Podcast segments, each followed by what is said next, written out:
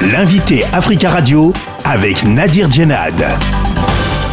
Acher Yacoub Hassan, bonjour. Bonjour Nadir.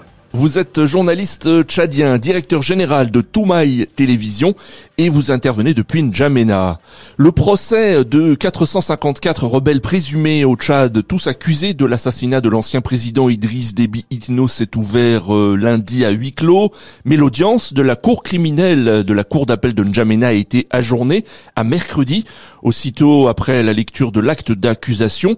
Quels sont euh, pour vous les enjeux de ce procès? C'est un procès d'abord euh, qui sera historique et emblématique. Euh, disons que le Tchad, depuis son indépendance, a connu plusieurs agressions des rebelles surtout le pouvoir en place, notamment euh, nous pouvons citer celui euh, du fait maréchal Idriss Déby. Euh, plusieurs incursions ont eu lieu et puis des rebelles ont été capturés. Il s'agit de, de, combattants du Front pour l'alternance et la concorde au Tchad, le FACT, qui sont jugés.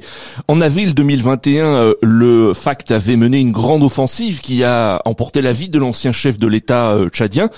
Que risquent ces combattants du FACT qui sont jugés? Certainement, vu les chefs d'accusation, ils risqueront de peines lourdes par rapport à tout ce qui s'est passé. Surtout, euh, ce n'est pas seulement la disparition du maréchal, mais aussi d'autres Tchadiens, surtout des militaires qui ont fait face à leur incursion il y aura euh, justement euh, des, des, peines lourdes à leur encontre. Pour l'un des avocats de la défense, maître Wunsia Vetada, il s'agit d'une audience qui euh, réunit pas les conditions pour un procès juste et équitable.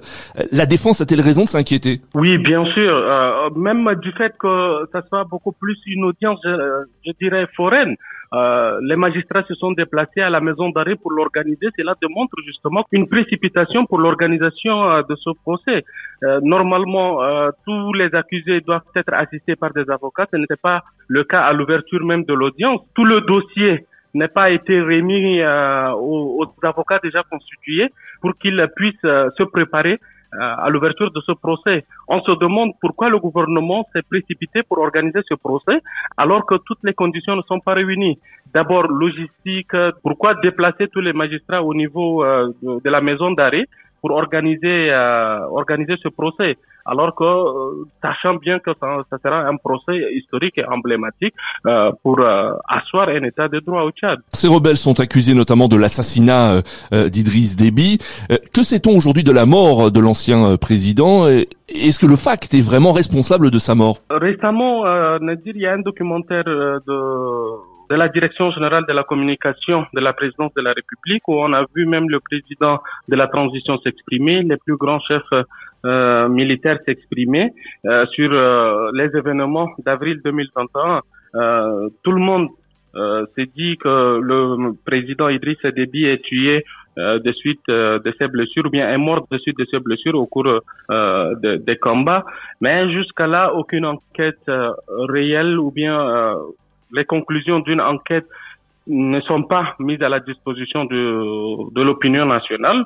Mais à travers ce documentaire, nous, nous avons déjà quelques idées euh, sur ce qui s'est passé réellement. Quand on entend le commandant euh, de l'armée de l'air parler de, de l'appel qu'il a fait au président de transition, lui disant que le maréchal est blessé, il faut que tu reviennes, il faut que qu'on l'amène, et lui annonçant aussi la mort du maréchal après euh, la suite de ses blessures. Ce sont seulement quelques informations que nous avons pour le moment, mais euh, jusqu'à là, jusqu'à là, aucune enquête indépendante, aucune enquête judiciaire euh, qui a donné vraiment euh, des informations exactes par rapport à la disparition du maréchal Idriss Alors le leader du FACT, Mahamat Mahdi Ali, s'est dit surpris de voir ces hommes dans le box des accusés, alors que le président de la transition, Mahamat Idriss Déby, s'était engagé lors de la clôture du dialogue national inclusif et souverain en octobre 2022 à libérer tous les prisonniers de guerre. Quelles sont les conséquences, selon vous, si les rebelles du FACT sont condamnés à des peines très lourdes? Euh, D'abord, un, euh, le FACT s'est retiré même de, de l'accord du Doha, il faut le rappeler, c'est à cause de la libération de ces prisonniers. C'était l'une des conditions euh, pour que le FACT vienne participer au dialogue national inclusif. Si le gouvernement aujourd'hui organise euh, ce procès, c'est quelque part, euh, selon notre analyse, que après la condamnation, il y aura certainement pour euh, asseoir la paix, pour convaincre tous les politico-militaires. Et on voit déjà que la volonté du président de transition à tendre la main à tous les opposants politico-militaires, il y aura peut-être euh, une grâce présidentielle à ces combattants et cela permettra d'apaiser un peu la situation afin que les facts puissent regagner le, le, pays et ensemble ils vont former peut-être un autre gouvernement ou bien aller dans le processus des élections. Donc une nouvelle offensive militaire du FACT n'est pas envisageable selon vous en cas de condamnation grave de de ces, euh, de ces militants lors de ce procès? L'organisation de ce procès ne dit pas quelque chose. Euh, nous savons très bien que le président de la transition a cette latitude ou bien a cette possibilité, ça, fait partie aussi de ses prérogatives ou bien euh, de, gracier euh, les condamnés. Cependant, c'est peut-être ça qu'il fera, mais l'offensif de, de, des facts, euh, on le, on, le verra pas parce que eux, ils ont toujours privilégié la négociation.